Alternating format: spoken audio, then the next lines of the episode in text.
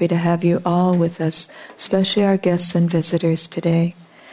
I'll begin by reading from Rays of the One Light uh, for this week's commentary and top topic. Can man see God? Truth is one and eternal.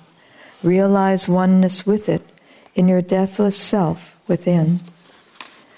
The following commentary is based on the teachings of Paramhansa Yogananda. There is a saying in chapter 1 of the Gospel of St. John that would seem to correspond respond with a definite no to the question, can man see God? The saying is, no man has seen God at any time. The only begotten Son, which is in the bosom of the Father, he hath declared him. Many great saints, however, claim to have seen God. If we ask then, can God be seen? Rather than can man see God? The answer is yes. Else those saints lied, and the scriptures themselves lied. For Jesus also said, Blessed are the pure in heart, for they shall see God. The point is, it is not man, this human body, these human eyes, that sees God.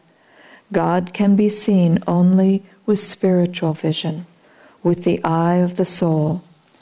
As the Bhagavad Gita puts it in the 11th chapter, Thou canst not see me with mortal eyes, therefore I now give thee sight divine. Behold my supreme power of yoga. With these words, Hari, the exalted Lord of Yoga, revealed himself to Arjuna in his infinite form. Paramhansa Yogananda, in Autobiography of a Yogi, describes the supernal experience in words more readily comprehensible to modern minds than the poetic phraseology of the Bhagavad Gita. The chapter an experience in cosmic consciousness is one of the most inspiringly beautiful in all mystical literature. Here is a brief excerpt. An oceanic joy broke upon calm, endless shores of my soul. The Spirit of God, I realized, is exhaustless bliss. His body is countless tissues of light. I saw the divine dispersion of rays pour from an eternal source, blazing into galaxies, transfigured with ineffable auras. Again and again, I saw the creative beams condense into constellations, then resolve into sheets of transparent flame. By rhythmic reversion, sextillion worlds passed into diaphanous luster. Fire became firmament. I cognized the center of the Empyrean as a point of intuitive perception in my heart. Irradiating splendor issued from my nucleus to every part of the universal structure. The creative voice of God I heard resounding as Om, the vibration of the cosmic motor. This, so the great masters aver, is what God is, and this also, they insist, is what we are in our deepest reality. Thus, through Holy Scripture, God has spoken to mankind.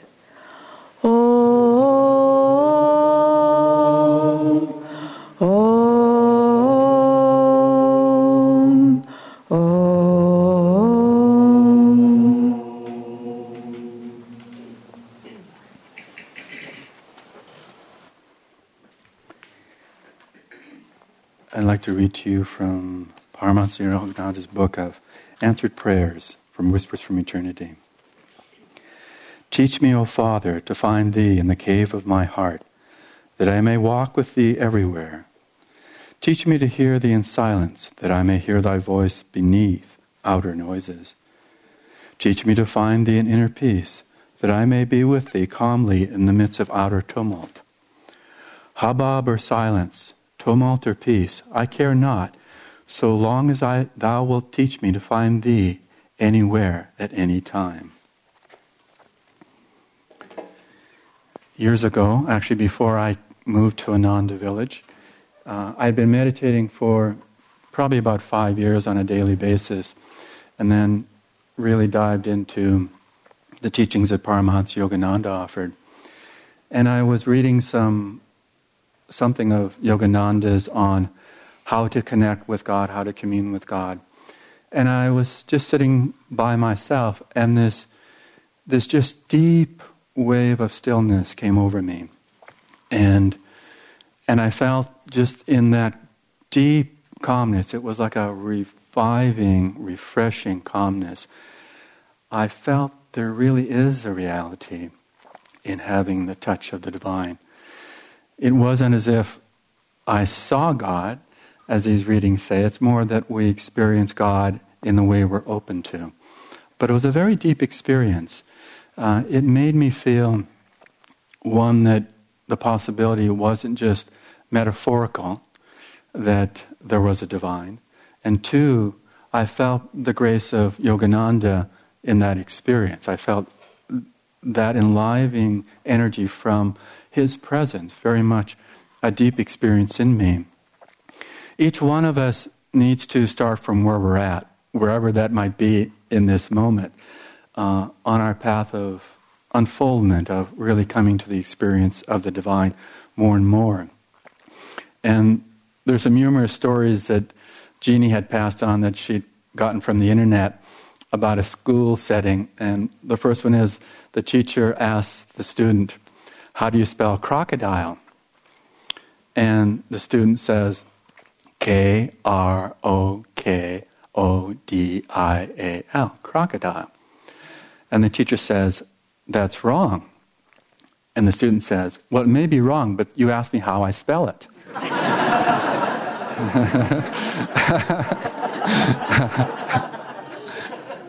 Likewise, we, we know what it really is in the end, perhaps. We've read the poem Samadhi. We know what that experience is, at least in a conceptual way.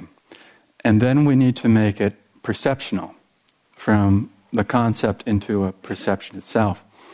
But we also need to realize there's a personal and a more expansive side of it. So uh, the teacher says to the student, Johnny, your, uh, your composition writing on my dog is the same as your brother's. Did you copy it?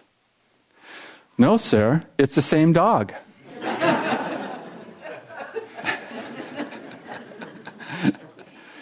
well, there is only one God.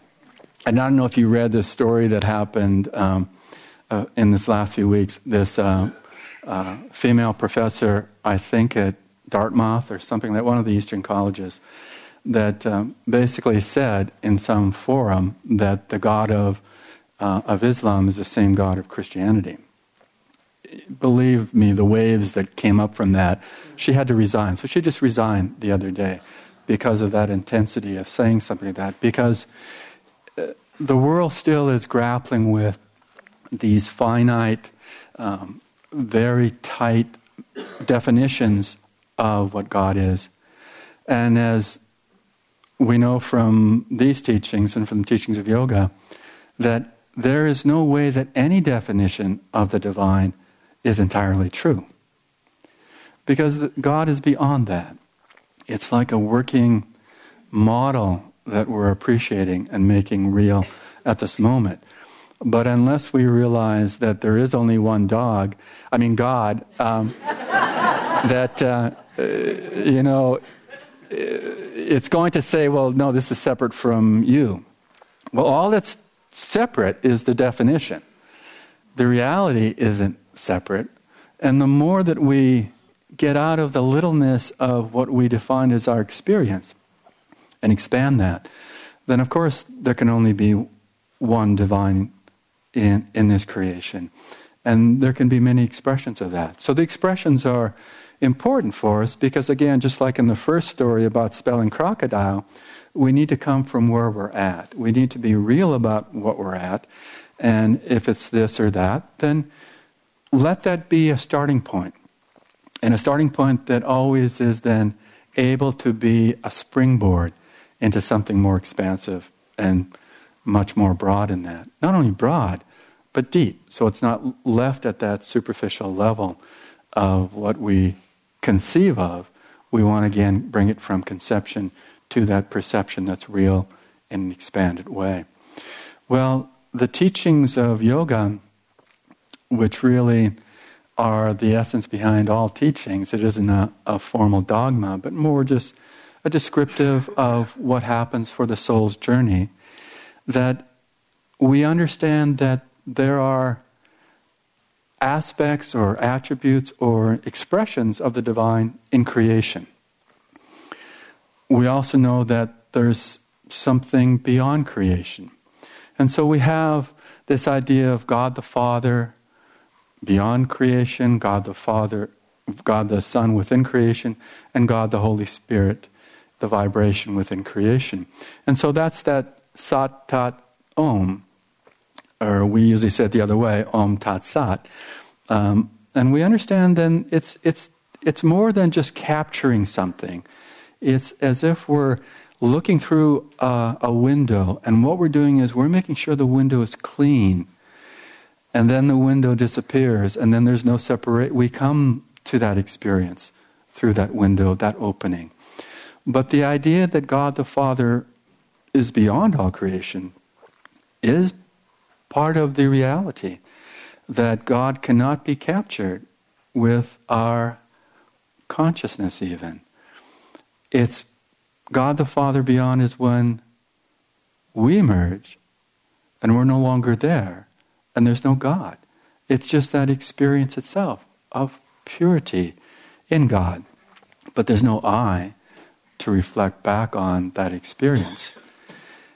And then God, the God through the Son, the Christ consciousness, not necessarily Jesus, but the, the consciousness of Christ that Jesus expressed purely, it's really that experience of the divine in consciousness. And we come to that experience. We feel that, that power, that grace coming through us in the world we live.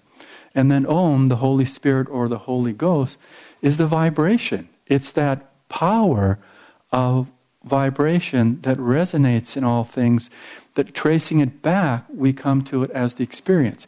As Bharat said in his wonderful book, Om, the Melody of Love. Isn't that a nice title? Om, the Melody of Love. Well, that experience there, the melody of love coming through us, is Om empowering us to be expanded, to be there with a sense of devotion and love. When you think about Om, Om is the Divine Mother within creation. So you can see why we refer to it as Om, the melody of love, because it's opening ourselves with that sense of connectedness with our hearts, with our openness of devotion to be in God. And that experience is very real. But the teachings of yoga also go on to express that there are these other aspects that are very real to us in an experiential way. Maybe at first they're more philosophical, um, that we, we are exposed to them and they remain aloof to some degree. But the emphasis in the teachings of yoga is never to remain satisfied with a teaching that is only intellectual or philosophical, but always to bring it into the experience of ourselves. So the idea that the divine, the God, the God that we know, can come through as light that power of the inner light, that power of, of being in the experience of that omnipresent light. Now, we may have it to lesser degrees. We may not be merging into that light, but that's where we're trying to head. Because if you think about it, if you've ever had the experience uh, when you're in meditation, and either you see the inner light, perhaps at the spiritual eye, the kutastha, um, or you you see the spiritual eye, you know, which is we we're aware of is a golden halo of light, and then there's a, a blue field, and it's really more of a blue tunnel as you experience it. And then, as you really are in that experience, there's a five pointed silvery star. Well, that's a universal experience. It isn't as if we say it is, and so it is for us. It really is something that's universal for the soul call coming back to the divine. But if you've had any experience, even just a sense of light at the forehead or at the spiritual eye, you know how it can be, it's, especially if it's maybe the first time or so, it's like, wow. You know, you're sort of engrossed from here to it. And it, guess what happens, as we all know? It goes away. It, it's just gone. Because we've stepped out of the experience into I am experiencing it. And the, the uh, idea that makes it really work for us, or the emphasis that really makes this deeper for us, is to have always the sense of offering. So if we have that experience of the opening of the spiritual eye or just seeing the light, to feel that you're offering yourself more deeply into it rather than I'm experiencing it. Uh, and in that way, that light becomes, again, the per- true perception of the divine. With sound, as we just talked about Om, that it's not that we want to just uh, listen for Om, which is really how we emphasize in the technique of the Om meditation technique. But that's sort of like the entry. What we want to do is then hear the Om, not listen for it only, but hear it as an experience, and then feel as if Om is resonating in your entire being. So there is no, again, separation. There's no Om happening. It is just you happening in Om, in that experience. And then there's peace, which Yogananda said is sort of a, a version of calmness, but it's sort of, as you said, like a weightless waterfall. Wonderful image, like a weightless waterfall. You know that refreshing feeling of a waterfall, but doesn't have the heaviness of it pounding on you? That sense of just being in that embrace of that where this the cessation of anxiety and and thoughts that have worry in them. We come into that calmness or that sense of peace within that's very centering, very holistic. And then calmness, which is slightly different. Calmness is more dynamic. What I felt when I had that experience of that wave of stillness come over me was this powerful feeling of deep calmness where it was dynamic. It wasn't that I was sort of sitting back and this was happening to me. It felt like I was completely engaged. And in that calmness, it had that power with it as well of really being lifted up in that experience of that stillness, knowing that the divine is indeed real in that way. And then we have love. Not so much personal love, of course, but more that unconditional divine love that reaches into that infinite love. That love is a quality. And it's more that are we open to the experience? Are we open to that flow that's always there of that infinite unconditional love? Is the question we have before us. It's not that if only I could have love in my life. That's really not the question. Because love is always there. It's more what we're really asking can I be open to the experience of that love that's always there? Can I offer myself without reservation to be in my heart in an expanded way so that love is the nourishing quality I feel in that experience? And once we touch on that unconditional divine love, it's a surety that we can then have that love in the world around us. We can share that love we know that love with others, even with those that are self professed enemies. We feel we can still share that love because it's not our love that we're recognizing. It's a divine flow of love that's coming through us that can touch others. And then there's bliss or joy. And that bliss or joy is said to be like a million experiences of happiness put together. So it isn't conditioned, it isn't limited, but is in that ongoing intimate experience of bliss. It's like taking a, you know, a candlelight outside into a sunny day like today. You can barely see the candlelight because it's so much engulfed in this other brighter light. It's like that, that when we really touch into the soul experience, that bliss comes and we start to feel that it's untouched, untainted by experiences. It's not because things go well for us that uh, we feel this, because sometimes we know that feeling when things haven't gone well for us. Uh, you know, that we feel that touch and that experience of that joy, that bliss. And then we have the two remaining ones of wisdom, but not, not knowing things, not the intellect being super refined, although that may be a, an offshoot of, of having wisdom, but more the sense of that intuitive perception, that intuitive experience of what the touch of the divine is.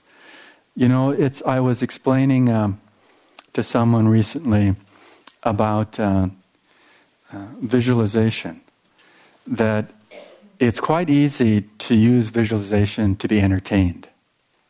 And a lot of things that are out there in the meditation world are very entertaining using visualizations. They just sort of go on and they, they wrap your, your focus in all this imagery, and it, it sort of actually does the opposite of what meditation is trying to do. There's a point in visualization that really makes it work as a force of going inside, where you shift from the imagery into the sense of that imagery. You feel intuitively that experience. You make that shift. And in that shift, you again separate from your watching something and you're feeling it. You're sensing it from that intuitive center of who you are. And it becomes real on a deepening level. And again, you feel more the divine presence rather than preparing for the divine presence of going somewhere with a technique. You are in that experience. And finally, the eighth aspect of the divine is power or energy.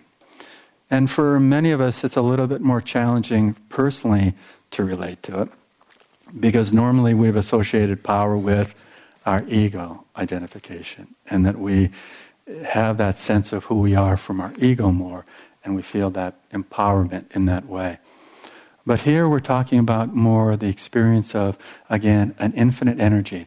And you can see why, a hundred years ago this year, that Paramahansa Yogananda developed the energization exercises for the very reason of really coming to the real, direct perception of that energy, that power of the divine. So the energization exercises, of course, do a lot of things for us. Uh, they give us a sense of being recharged, and sometimes they're referred to as the rechargers.